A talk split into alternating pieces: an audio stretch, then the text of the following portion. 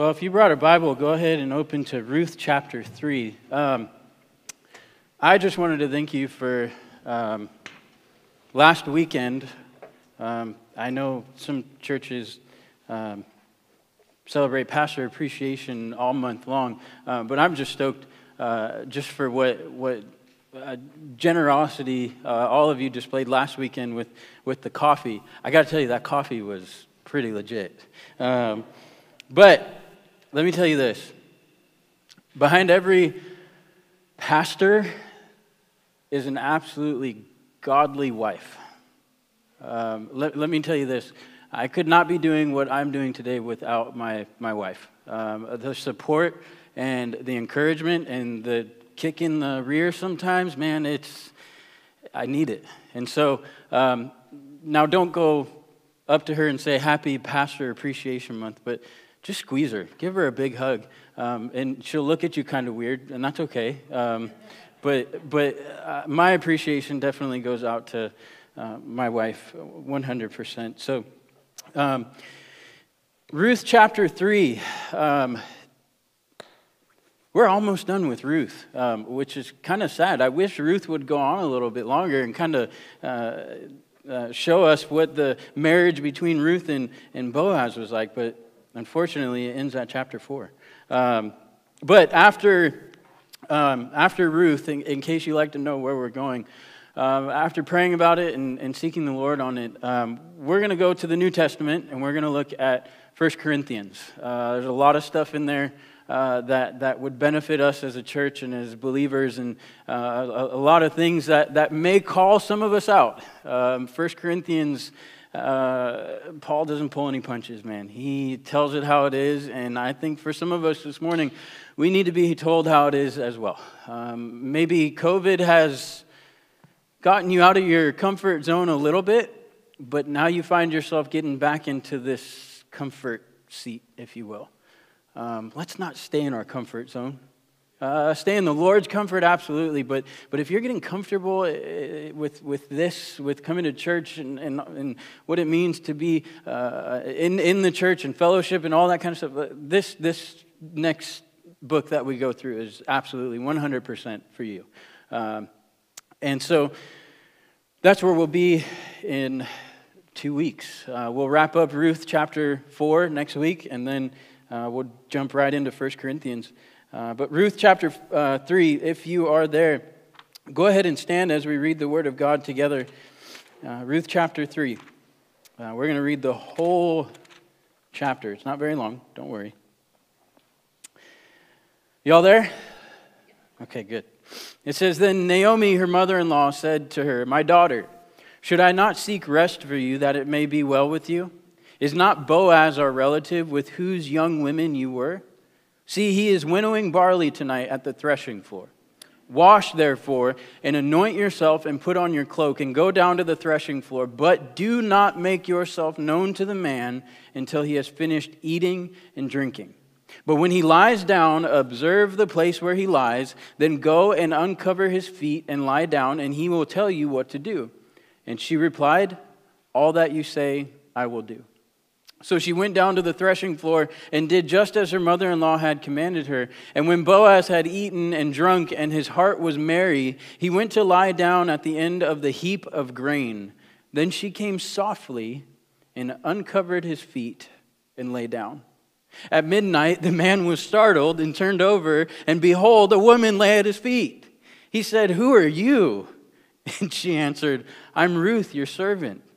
Spread your wings over your servant, for you are a redeemer. And he said, May you be blessed by the Lord, my daughter. You have made this last kindness greater than the first, in that you have not gone after young men, whether poor or rich.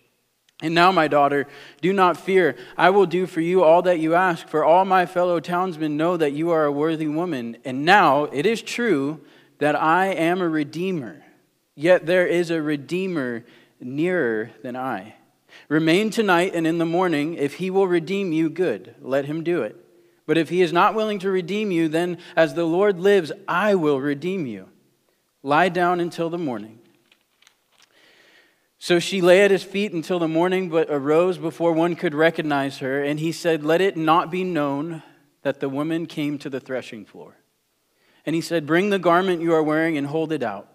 So he held it, and he measured out six measures of barley and put it on her.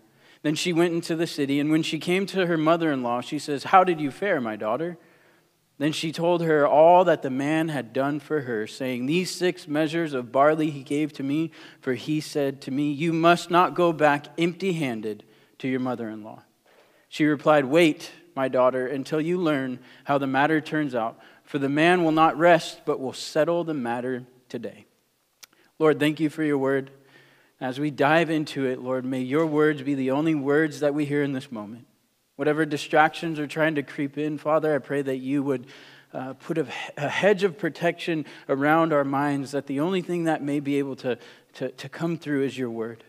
So, Lord, help us to have ears to hear what the Spirit wants to speak to us this morning.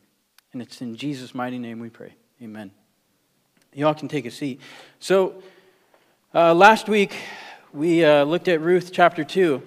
And you remember the phrase, uh, it just so happened? Uh, Ruth just so happened to go into the field that belonged to Boaz, but we understand that nothing happens by coincidence. Nothing just so happens. Uh, God had this uh, ordained before the beginning of time that Ruth was supposed to land in the field of Boaz. And so she's in the field of Boaz, and Boaz is, is basically treating her like royalty. Uh, Boaz has got his eye on Ruth. Remember how how, how he was to ask his servants, Who is that over there? He was like, Whoa, how come I have never seen her before? And, and he's, he's, he's got his focus on Ruth, so much so that, that he says, and, and due to the fact that this was a law as, as well, uh, he says, Whatever my servants don't pick up off the floor from my field, that's yours. Uh, whatever they don't harvest up into the edge of the field, that's yours. Don't go to any other field because the field that you're in right now is the best field that you can be in. And so Boaz encourages her to stay in the field. And Ruth uh, obviously spends a whole day gleaning from uh, this field. And, and, and it's just an overabundance. And she goes back home, and, and Naomi asks her, Well, how'd it go? What happened today? And she says, Well, it's pretty obvious. the Lord's had favor on us. And you remember Naomi, Naomi, when she came back from Moab, because they were off in a pagan country, she came back to Bethlehem from Moab, and all the women in Bethlehem asked her, or asked, Is this Naomi? And what was Naomi's response? No. Don't, don't call me Naomi. Call me Mara, because she was bitter. She was bitter because of all the things that had happened. She wasn't bitter towards God. She was bitter towards the situation and the circumstances. Had she, was, had, had she would have just stayed in Bethlehem, I don't know how the story would unfold.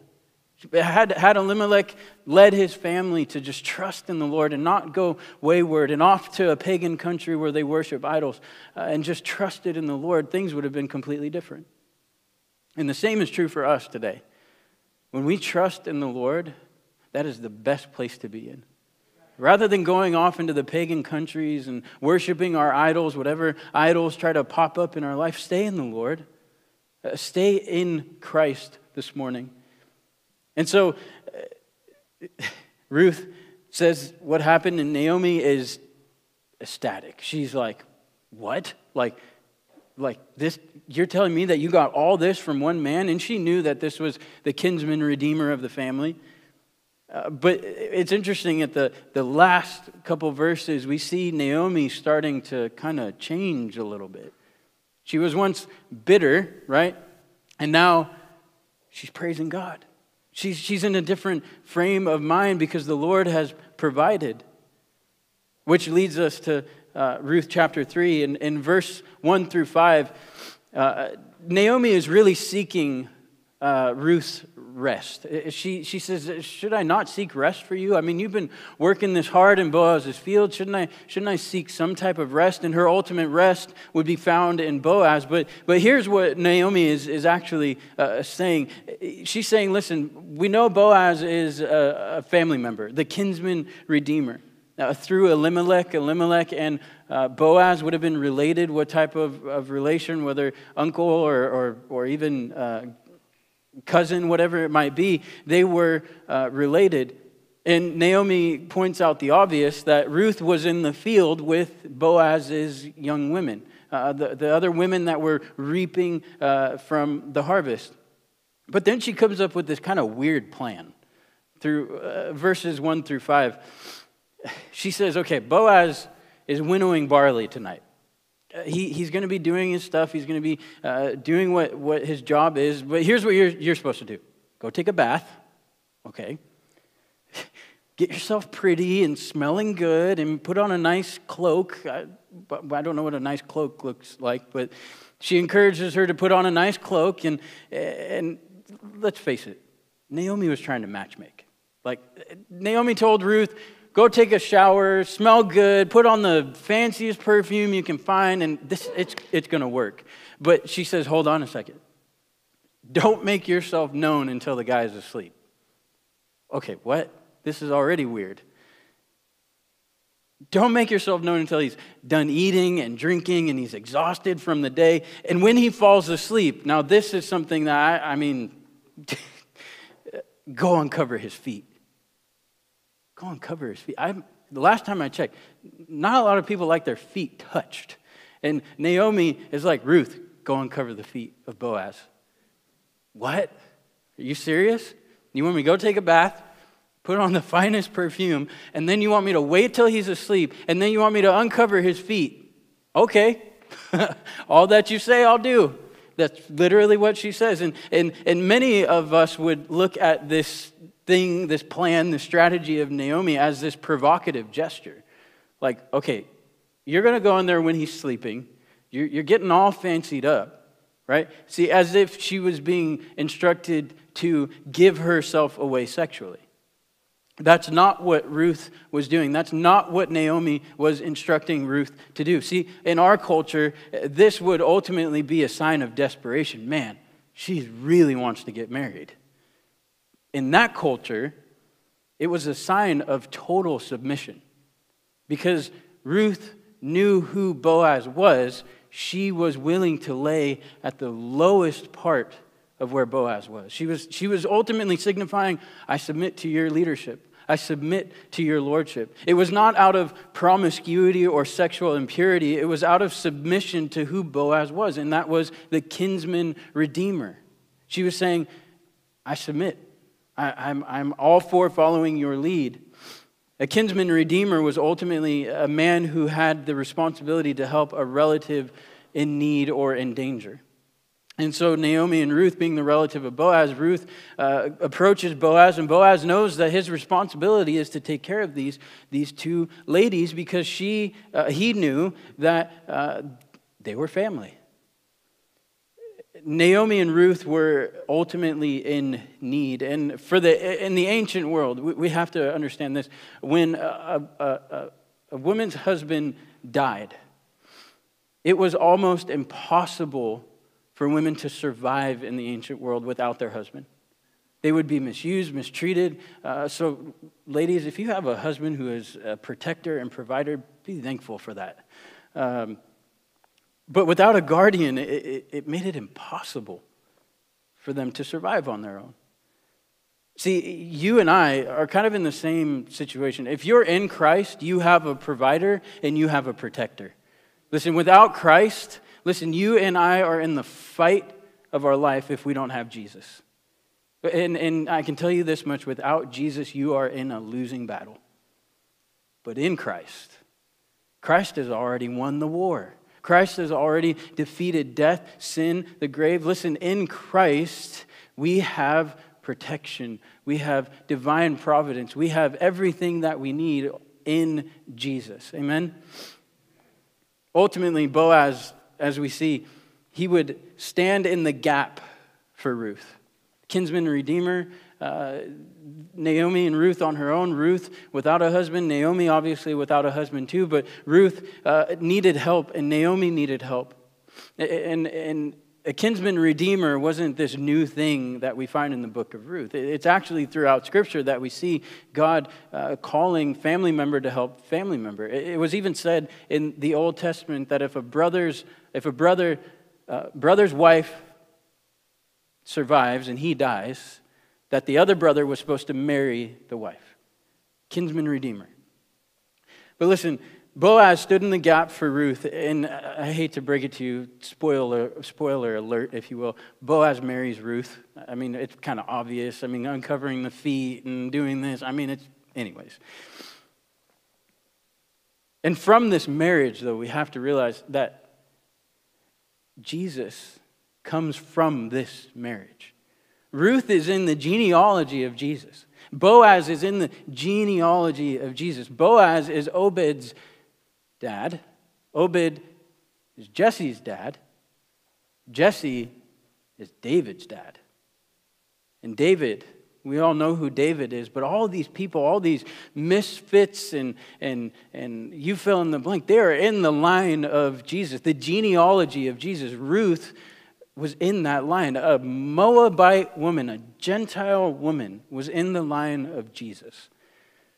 But listen, Jesus, my first point is this Jesus stood in the gap for you. Jesus stood in the gap for me. Uh, when we were searching, when we were looking, when we were trying to figure out how we could be forgiven of our sins, Jesus already had a plan, and his plan was obvious. He would die on the cross for our sins, literally bridging the gap between humanity and God. See, when you and I were created, we were created to have relationship with God, to be in relationship with the creator of the universe. But there's this little thing that messed everything up, and it's a, a three letter word sin. Sin messed it all up. And, and before sin even messed everything up, God knew that He was going to send His one and only Son to die on the cross for our sins. And Jesus ultimately bridging the gap by His death, He stood in our place. He bridged the gap for us and ultimately seeking to reconcile us back to the Father. Now, reconcile it literally means to restore relationship, right? So sin ruined our relationship with God. Jesus came, and through Jesus, we can be reconciled to God, to be restored to right relationship with God. Only through Jesus can we have right standing before the Father. Uh, when, when, when God looks at you, and this is great news, He doesn't look at you, if you're in Christ, He doesn't look at you with your righteousness. He doesn't look at you with what you've done. He looks at what His Son has done because Jesus stands in front of you. And so Boaz is a picture ultimately of Jesus bridging the gap for us. 2 Corinthians 5:18 it says all this is from God who through Christ reconciled us to himself and gave us the ministry of reconciliation. Did you catch that? You've been reconciled. If you're in Christ, you have been reconciled. But now you have that ministry of reconciliation. Uh, to, to proclaim the gospel means that you're proclaiming to somebody else that they can have right standing before God because of what Jesus has done, that they can be restored to relationship with the Father. And so Ruth, in her act, if you will, like I mentioned, was signifying submission. I submit. Ruth 3 9, she states, I am Ruth, your servant. Now, Ruth's approach was humble. Imagine with me for a moment, you're Ruth. You know that Boaz is your kinsman redeemer. Naomi tells you, Yeah, this is what I want you to do. Go take a shower, put on your perfume, put on the nicest cloak, don't forget the sandals. And you're like, yeah, sure, whatever. And instead of going on a humble, at a humble approach, you barge in when Boaz is fast asleep and you say, Hey, I'm here. You're my kinsman redeemer. Marry me right now. That would be absolutely ridiculous. If anything, it would probably turn Boaz away from wanting to marry Ruth. Imagine how, how prideful that would have been. If Ruth would have approached in any other way, but she approaches with submission. She says, I'm following your lead. And so she's in there, and, and Boaz obviously had already demonstrated his affection or his pursuit of Ruth. And, and I love this. In verse 4, Naomi says, He will tell you what to do.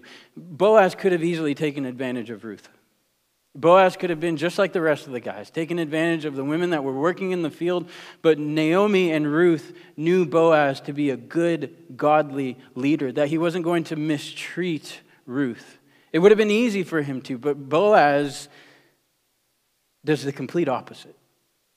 Uh, husbands, maybe, maybe this morning your thought is, man, I, I wish my wife would uncover my feet right? Or I wish my I wish my wife would show submission like that. Let me ask you a question: Do you provide godly leadership? We may we may want our wives to submit to us, guys, but listen, it's all dependent on your godly leadership. Boaz was a godly leader. It's, it's easy to follow a godly leader when that leader is pointing you in the ways of the Lord. A leadership uh, for the men, uh, it should exemplify to your wife that she can trust you, that she's secure in you, and she knows that you're going to point her to Jesus. Uh, husbands, here's a question When's the last time you told your wife you love her? It's a simple act like that, and I would hope it's every day. But when's the last time you told her that she was absolutely stunning? Not to get brownie points or anything like that, forget that. But just because you, are leading her with love not, not, a, not a I'm the boss mentality, but with love. See, Jesus led us with love. Yes, he has his moments where he will, he will rebuke us and, and convict us of our sin, but ultimately it's all out of love. Uh, what about wives? Wives, you aren't off the hook, sorry. Maybe you wish your husband was like Boaz. Well, I wish my husband was like Boaz. Then I'd un- cover his feet. The uncovering the feet, I just can't get that, that, that out of my mind. But let me ask you the question, wives. Do you let your husband lead? Or have you assumed the role of leadership in your marriage? Uh, now, while both husbands and wives are called to submit to one another, God has placed men within the leadership role to lead. That's just the way He designed it.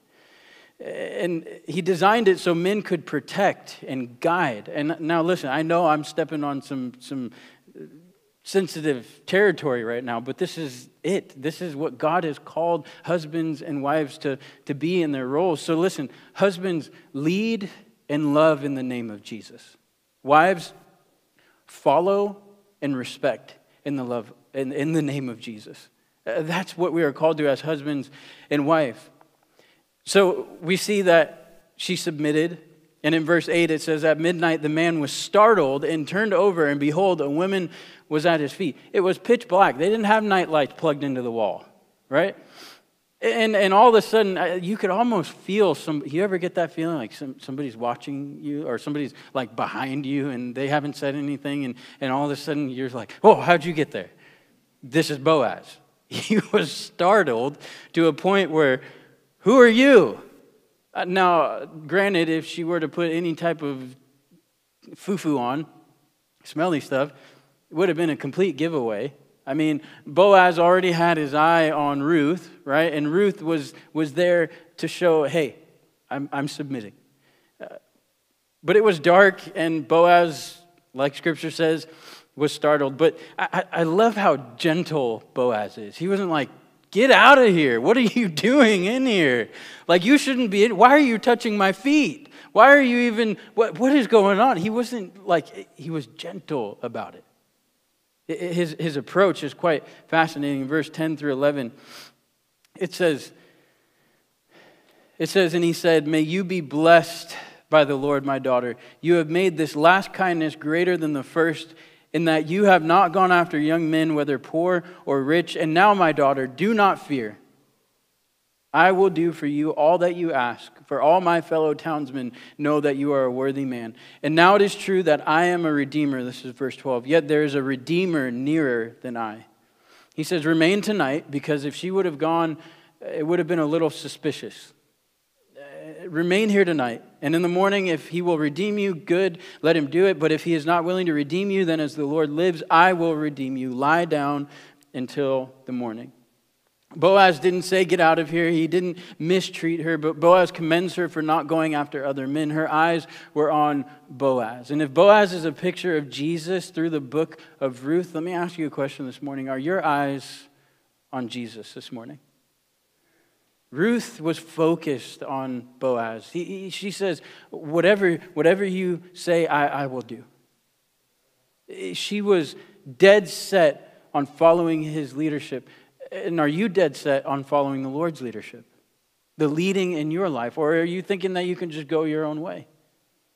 Ruth could have easily went a different direction. She could have barged in there demanding her rights, and, but she didn't. It was a humble approach. And for the matter, I don't think Ruth just wanted to marry Boaz because he was the kinsman redeemer. Yeah, sure, I'll, I'll marry him. I really believe that Ruth had fallen in love with Boaz because of his characteristics, his godly characteristics. And yeah, maybe sure his, his looks, but the overarching theme was how Boaz followed the Lord. Which ultimately, uh, as I was thinking about this this morning, I was thinking about how so many times, and maybe you've been in this position, I, I know I have, but when it comes to being single, right? We've talked about being single a couple weeks ago, but when it comes to it, we're so quick to try to jump into a relationship, thinking that uh, if I just jump into a relationship, I'll be satisfied, I'll, I'll find everything that I need in that relationship. But sometimes when we jump into a relationship, it turns out to be the complete opposite of what we thought it would be. We end up getting hurt, our, our emotions get damaged. In Song of Solomon 8 4, it says, Promise me, and he's talking to the women of Jerusalem, but he says, not to awaken love un- until the time is right. I think there is a tendency to push on God for the timing to speed up. Like, God, I'm, I'm waiting here, and, and I don't know if there's any singles in the room or watching online, but, but you may be saying, I'm waiting here, I'm waiting, God, I'm waiting, you know, and then you just get tired of waiting. Then you take matters into your own hands, you end up choosing the wrong girl, the wrong guy, and it leaves you in this mess. There's a reason he said not to awaken love until it's time, in God's timing. Here's the thing falling in love is not a bad thing. Falling in love with the wrong person may be a dangerous thing. And that's why we need to have discernment and ask the Lord is, is this somebody I should even entertain being in a relationship with? I think what our culture has gotten into is this dating position where they're more so practicing divorce than they are marriage. One relationship after another relationship after another relationship. No consistency, no stability. But listen, the purpose of dating is to lead to marriage. You don't date just to date. There's emotion involved. There's, there's feeling involved. There's everything is involved with it. But here's my encouragement wait for the Lord to lead you to the right person. Just wait for the Lord. I, I love how Boaz makes it abundantly clear. He says in 12 through 13, he says, There's another Redeemer. I, I, do have to let you know there's another guy, and he is a part of the family. There's another Redeemer. And I love how honoring Boaz is to the situation. He says, Listen, if he's going to redeem you, let him do it. But if he doesn't, I will. Boaz recognized that he was one of the Goels, but he was also honest in that there was another. Boaz ultimately could not exercise his rights until the other Redeemer relinquished his rights from Ruth. And so it goes on to say, it goes on to say that there was a conversation, but I love, I love verse 14 and 15. It says, So she lay at his feet until the morning, but arose before one could recognize another. And he said, Let it not be known that the woman came to the threshing floor. And he said, Bring the garment you are wearing and hold it out. So she held it out, and he measured six measures of barley and put it on her. Then she went into the city. Boaz didn't leave Ruth empty handed. You notice that? She went in with her cloak, with what she had. She didn't bring anything to Boaz except the submission that she was offering. But what does Boaz do? Boaz says, Let's put some grain in your pockets. Let, let, let, me, let me send you back full. And that's so much like the Lord. It, it is exactly what God does for us. When we come to Him, we have nothing. We are poor, wretched beggars. with nothing. But when we're in the Lord and we're, we're following Him, He provides. He provides what we need. And it's such a picture of, of Philippians 4:19, and my God will supply all your needs according to his glorious riches in who? Christ Jesus. I'm glad it's in him because his wealth, so to speak, it never runs out. He always satisfies. And so in verse 16, Naomi wants to know how it went. And Ruth, Ruth's response was, was, Well, he gave me all this. How's that for a start? And it was a lot. And the advice, advice from Naomi was this sit still, my daughter. Just wait until you see how things kind of pan out over time. And maybe that's a word for us today. Sit still. Sit still. I mean, we're sitting still now, but in our minds, we're just all over the place. We're, we're so fast to come up with these assumptions, if you will, or, or how things are going to work out. And, and then we start to trigger our anxiety. It just spirals into these, these next things after another thing. Uh, and maybe you're anxious this morning because you haven't learned how to sit still, to wait on the Lord. This is ultimately what Naomi was encouraging Ruth to do was to wait on the Lord. Be still, sit still. Psalm 27 verse 14 it says, "Wait patiently for the Lord. Be brave and courageous. Yes, wait patiently for the Lord." See, Ruth would have to wait for God to do what God was going to do. It wasn't so much a question of uh, if Ruth was going to get married. Now she had two kinsman redeemers. It was a matter of to whom?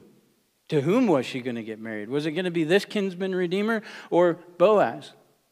For us, it's not a question if God will work. Like we learned last week, God is always working. The question is how. And when it comes to the how, that's where we become impatient. We start suggesting things to God like, God, you should do it this way. You know who you're talking to? Like God is in control. God is in charge. God is sovereign over everything, over every situation that you face. So quit trying to give him instructions on how you should live your life. Let him lead you, let him guide you. He knows the way. So walk in that way. I want to I want to close with this because we see we see an approach from Ruth, and it's how we should ultimately approach the Lord. Ruth becomes a picture of us and how ultimately we are spiritually poor. She came with nothing. You and I, when we come to Jesus, we come with nothing.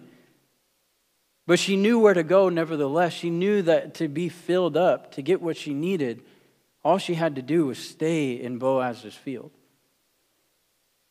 So, how do I approach the Lord? How do you approach the Lord? It starts by understanding my spiritual poverty. Understanding my spiritual poverty. Matthew 5, verse 3, it says, Blessed are those who are poor in spirit, for theirs is the kingdom of heaven. The first way we are to approach God, I believe, is to say, God, I'm empty. I'm empty. I, I don't have anything to offer. I, I'm, I'm bone dry, God. My spiritual poverty is evident, and the only way that I can be filled up is through you. Recognizing that God has all we need, so why ever, uh, why ever go anywhere else? Why, why do we try to get our fill from other things? Uh, but ultimately, I think the thing that keeps us away from our spiritual poverty, recognizing that we're spiritual poor, spiritually poor, is our pride. Pride chokes out humility. And maybe you're seeking to be humble, but and, and, you're wondering why this humility isn't working necessarily. Maybe you've got some pride in your life. Spurgeon says this He says, Everyone can start here. It isn't first blessed are the pure and the holy or the spiritual or the wonderful. Everyone can be poor in spirit. He says, Not what I have, but what I have not is the first point of contact between my soul and God. You and I are empty apart from the Lord. He is the only one that can fill us up. The second thing, the second way to approach the Lord is, is with submission. We see it in Ruth. Ruth submitted to Boaz, and we should submit to the Lord. James 4 7, it says, Submit yourselves therefore to God. Why should I submit myself to God? Because He has all you need. Why submit to anybody else? Uh, submitting to God when you know that He has all you need it's a no brainer. he has life, joy, peace, forgiveness, grace, mercy. Listen, when you submit to the Lord, you're saying, God, your ways are much better than mine. Your ways are higher than mine, and so I'm following your lead. The last way I think we should approach God is in awe. You got to remember who you're approaching, not just some genie in a bottle, not just some golden fat guy, right?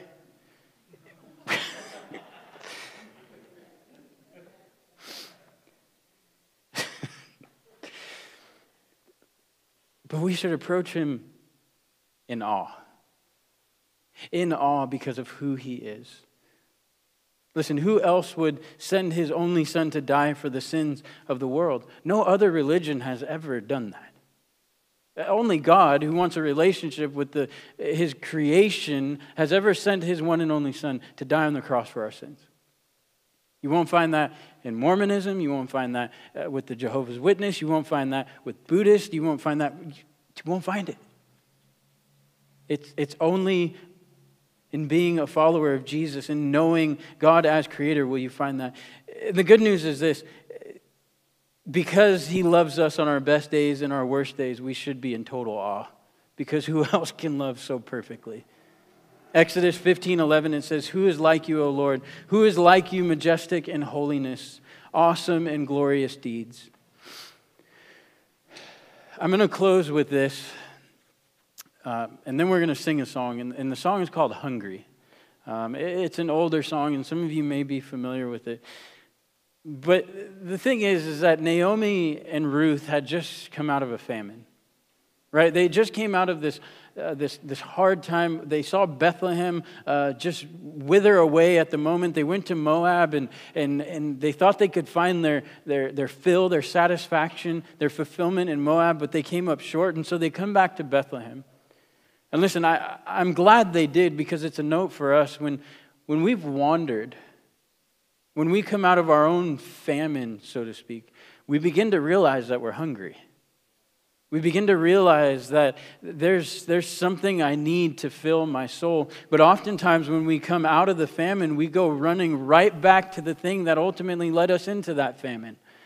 Israel was disobedient, which led them to the famine. And sometimes when we get out of that famine, we're thinking, oh man, now I can get back to my old way of living. I can go hang out with my friends that are horrible influences. I can go drink as many you fill in the blanks as I, as I want. I can, I can look at this online. I can just go back to my old ways because I'm out of the famine now. Listen, don't run back to the old ways. Don't run back to that which will never satisfy. See, the place we should be going when we come out of our famine is to Jesus. I love, I love how the song, it, it says it, and it's in your, your notes as well. But it says, Hungry I come to you, for I know you satisfy.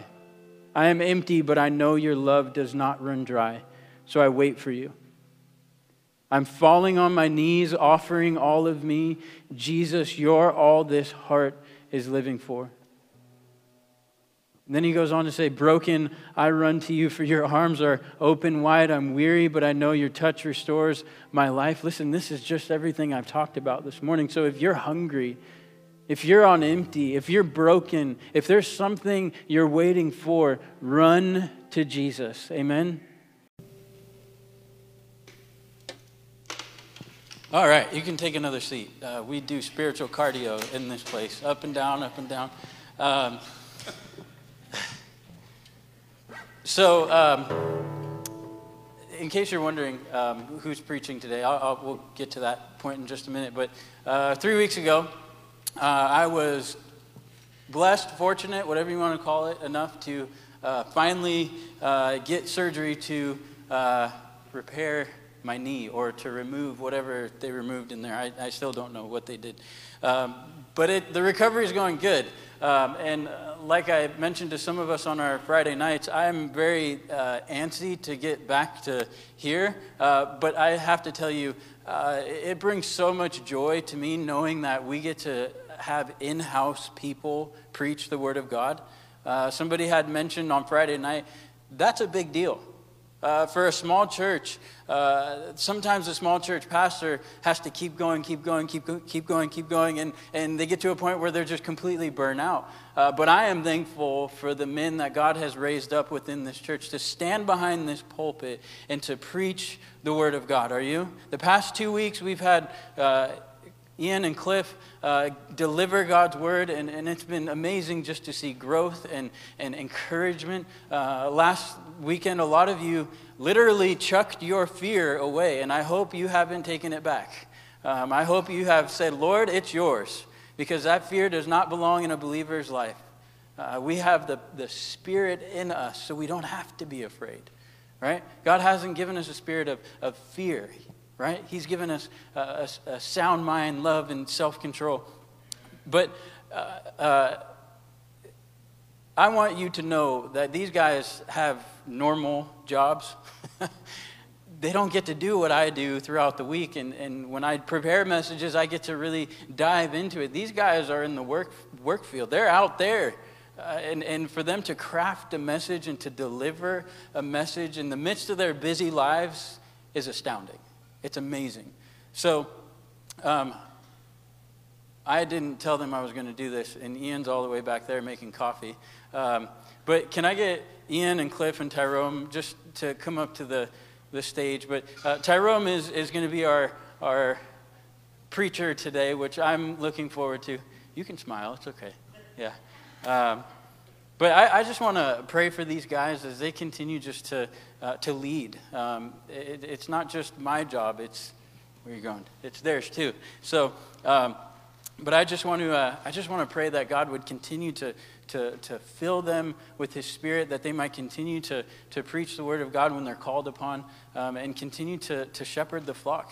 And so, um, as I pray, if you would just extend your hand out this way. Um, and we will pray over these guys. Lord, thank you so much for uh, Cliff, Tyrone, and Ian, God, and, and, just what you've allowed them to do in these weeks, God. Uh, such uh, concise, simple messages, yet the power of your Spirit has behind, been behind each and every one of them. Uh, Lord, we, we first heard about the, the snake bites and how the enemy loves to come and he whispers those little lies in our ears. But Lord, we know that when we look to, to you, we don't have to believe those lies. And, and last week, the, the fear that we might be holding on to, God, we don't, we don't have to hold on to them because we know that we can lay them at your feet. And God, for this morning, Lord, in, in the message that Tyrone has, Lord, we just pray that you would speak through him. God, that you would uh, empower him by your Spirit to deliver a, a timely message. But God, I, I pray for these men as they continue to, to grow in you and to, to, to follow you, Lord, that you would just give them all that they need to do just that, to be devoted followers of you. Lord, we're so thankful for these guys, and I pray that you would use them in a mighty way. Lord, we just thank you. We commit them to you, and it's in Jesus' mighty name we pray. Amen. Amen. All right, Tyrone, you're up. You ready? Yes. Okay, have at it. All right. Good morning, everybody. Am I on? Good? Okay. Uh, so before we get started on this message, I just want to thank uh, Austin and Ashley and also the whole congregation for this opportunity to be able to preach. Um, when I think of this message that I'm going to be preaching this morning, it's uh, I always want to be the most authentic kind of person I can be when I'm bringing a message to everybody. And for me, um, in my time of prayer and fasting, even through my busy schedule. This one was put upon my heart because of uh, dealing with depression. Now, how many people has that kind of, you know, from time to time dealing with depression? How many people? And like that is one of the biggest things that God has helped me get through through my time growing up, growing into a man, trying to understand life. Uh, and like as I get into this uh, sermon overall, I just want to tell every one of you, just like God told me, you are good enough. So many times throughout the world, everybody wants you to perform to the, the kind of level in the kind of way that you get overwhelmed in the, in the sense that you keep thinking to yourself, Am I good enough? This morning, the sermon's title is called A Dangerous Dream. And I, and I was thinking about how to describe that. And when I think about a dangerous dream, I'm referring to the impulse to become perfect. Perfection is the condition, state, or quality of being from flaws or defects. It implies that a state of time where there's no need to improve. Well, I'm here to tell you that it, that's a problem. It's a problem because we overanalyze how we should live our lives. We try to dissect so much that we, do not, we do not depend on God. So this morning I have a little video overall that describes, that describes how perfection is toxic in life. If you go ahead pull it up.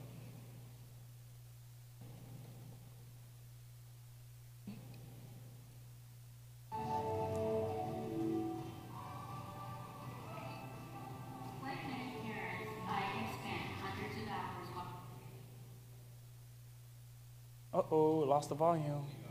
Oh, okay.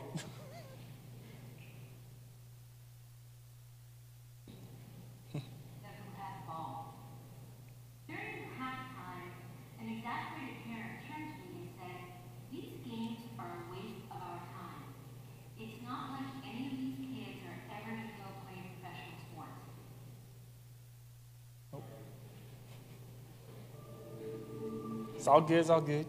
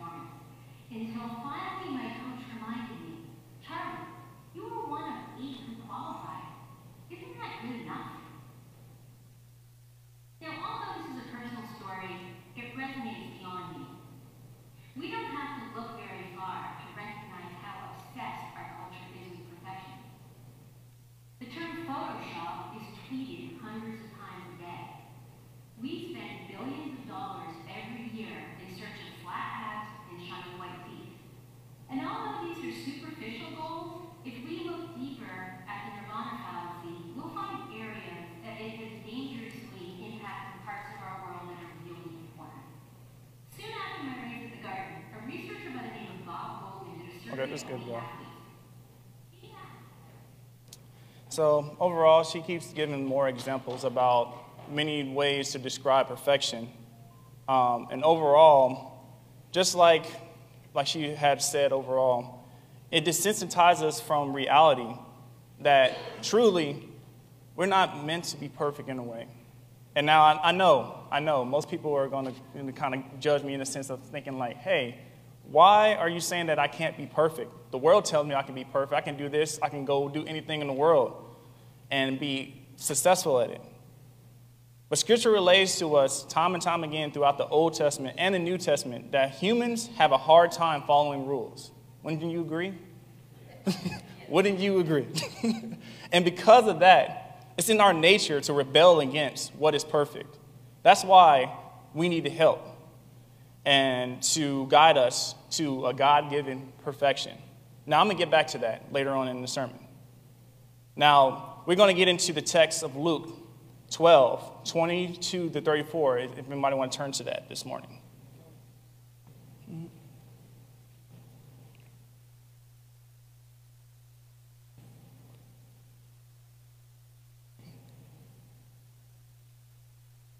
All righty, can I have everybody stand as we get into this time and word?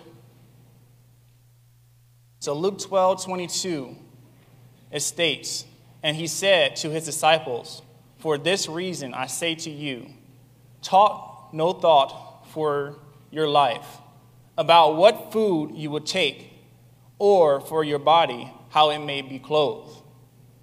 Is not life more than food, and the body that is clothing?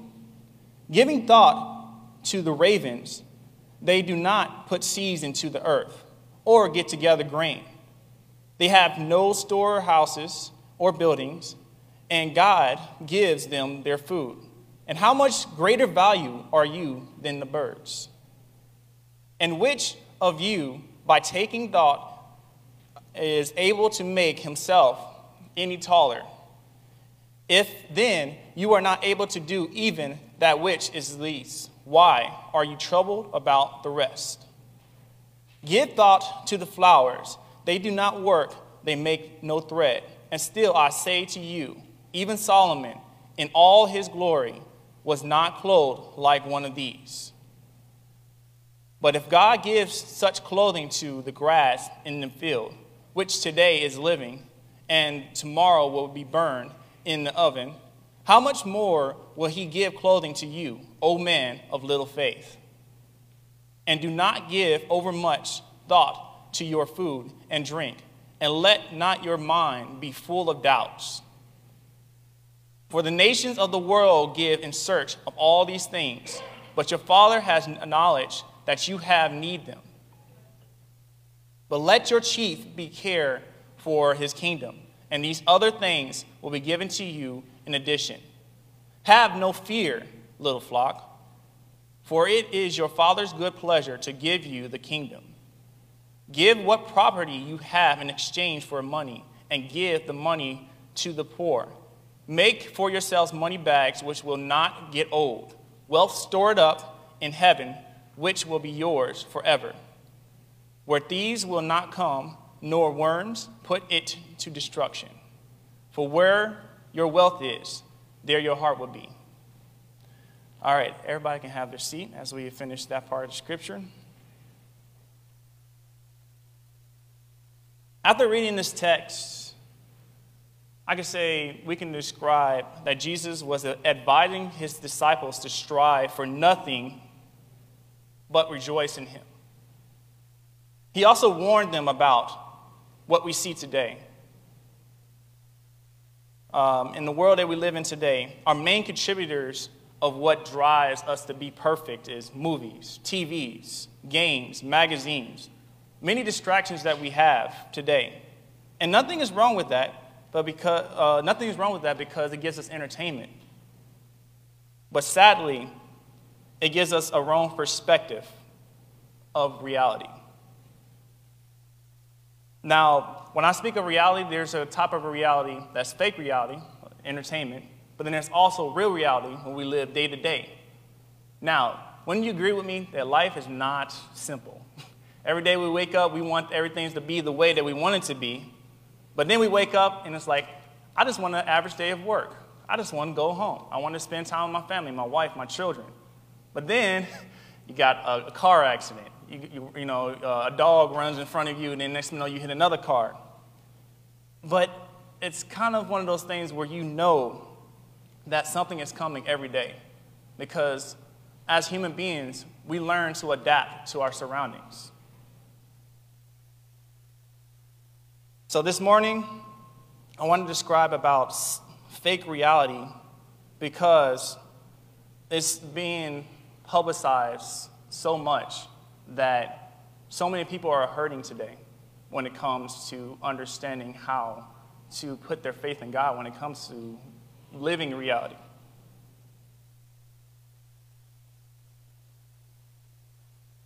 The drive to become perfect is usually followed up by negative behavioral habits like becoming too comfortable.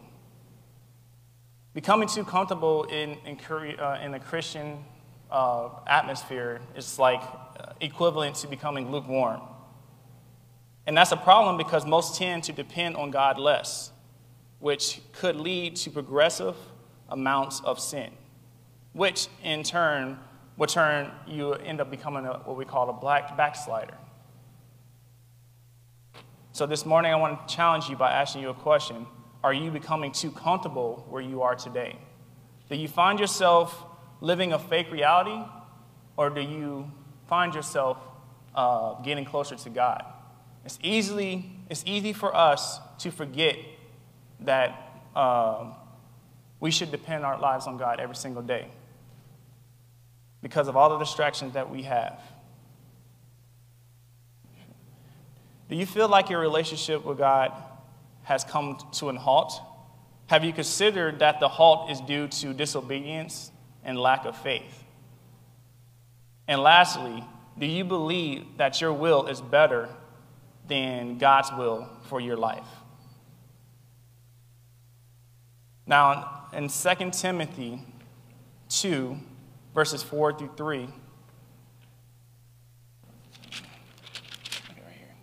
it states, For the time will come when they will not tolerate sound doctrine, but according to their own desires will multiply teachers for themselves, because they have an itch to hear something new. Every day we are tempted to live our desires out, but it's not always for our own good to be able to live those things out, because in turn, we end up having repercussions for that. Uh, you know, you, as anybody can agree, our parents used to tell us not to do things. They say, hey, not do this. But most kids, they, they would not understand because they just want to do it anyway. But as any parent can understand and actually execute overall, is that you're trying to protect them from harm. You're trying to protect them from any danger in their lives. And to be able to compare that to perfection, it's, it's one of those things that when you input so much perfection into people's lives, it gets them to forget that they're able to make mistakes. Making mistakes is not a bad thing. In this world, you know, the world tells us that making mistakes is the worst thing in the world, that you shouldn't make mistakes. But it's through mistakes where God moves the most in our lives. And I want to tell you this morning that like a, a parent teaching a child, that's the same thing that God wants us to understand overall. That we are able to make mistakes, but, but overall, you have to remember that it's God's purpose for you to uh, accomplish things in life. So at this point, I'm pretty sure that most people think that perfection, in my opinion, is bad. And to be quite honest, um, it's directly the opposite. Uh, for me, I struggled with depression overall growing up because over the years, uh, I had to question what was right and what was wrong just because the way that I was raised in home, at home. And if it wasn't for the fact that God uh, picked me up when I was at my lowest and told me that I am good enough right where I am, then I wouldn't be where I am today. And I am grateful for that. For like each and every one of you, I hope overall this morning that you don't leave not really thinking in your heart and thinking in your mind that you are good enough. Perfection comes only when purpose is uh, represented, when God is bringing it to you. Now, I'm here to tell you this morning that you are overall important. And importance comes through prayer, through your time of wanting to come to God. And most importantly, that your relationship is uh, rooted in God. Now, as simple as that, that, sounds, most would agree that it's kind of binding. It feels like when I say these things that it can be boring at times because it's like when we read the Bible and we try to apply it to our life, it can become very boring overall. But overall, every story has a fundamental truth that we have something to learn from it. That if anything, we shouldn't repeat the same things that our fathers, mothers and fathers before us have, have went through, all the trials and tribulations they went through. But sadly today, it's increased even more. So this morning, I want to ask you, what do you believe in when it comes to making decisions? Is decisions, is, is, is it made for you to get something in return? Or is it for you to be able to grow towards purpose, to make an uh, impact in this world? Now, this morning, I want to tell you uh, overall how you can have the opportunity to gain found, a foundational perfection, and that's through Jesus Christ. Jesus Christ was born and brought to this earth for us to have an opportunity to be one with God. When we go back to the book of Genesis 3, we get the first example of how perfection was used in a way that was skewed, but it's also an example of how human beings try to describe perfection. Um, Eve had ate up the fruit of the tree of uh, knowledge of good and evil, and through that, sin had entered the earth. Now, in, in Matthew, uh, Matthew, I think it was Matthew 12, um, overall, when Christ later on in the New Testament, when he went through that, he went through the same trials, uh, kind of example wise, as uh, Eve went through there when the devil had tempted him to become perfect. Every time the devil came to Jesus saying, You can become perfect as a king, you can become perfect by ruling over people and everything else, Jesus denied it by saying that I am no good and I'm no better than these people that are before me. But I believe in God, and God is my foundation, and God is my perfection. And that is what I'm going to stand firm in. This morning, that example is the kind of example of perfection that is valuable, that can be passed on through the generations, that, that that's, that's not over, over, uh, overlooked when it comes to speaking truth to people.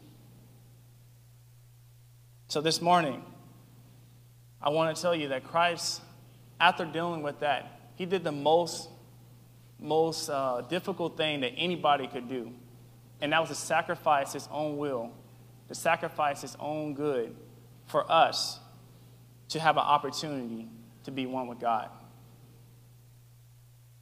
Now, this morning, Christ's death was not the most important part, but his resurrection was. Through his resurrection, the Holy Spirit was fled out through the earth, where we are, where we was able to gain the Holy Spirit. And through the Holy Spirit, perfection was the thing that was able to do through God's purpose. This morning, as we get to the end of this sermon overall, I want to remind each and every one of you that when you put Jesus as your foundation, the Holy Spirit can be able to move in you to be able to reach out to people, tell them the good news, that they are good enough when they are able to let go of all their pain, all their suffering to Christ, when they are able to not think so much more than themselves that the world is trying to put them, put them on a pedestal. But they're right here at a level where God can use them and give them a purpose and a future to do many great things. Can I have everybody uh, bow their heads as we get into this closing prayer? This morning, I just want to thank everybody for coming this morning.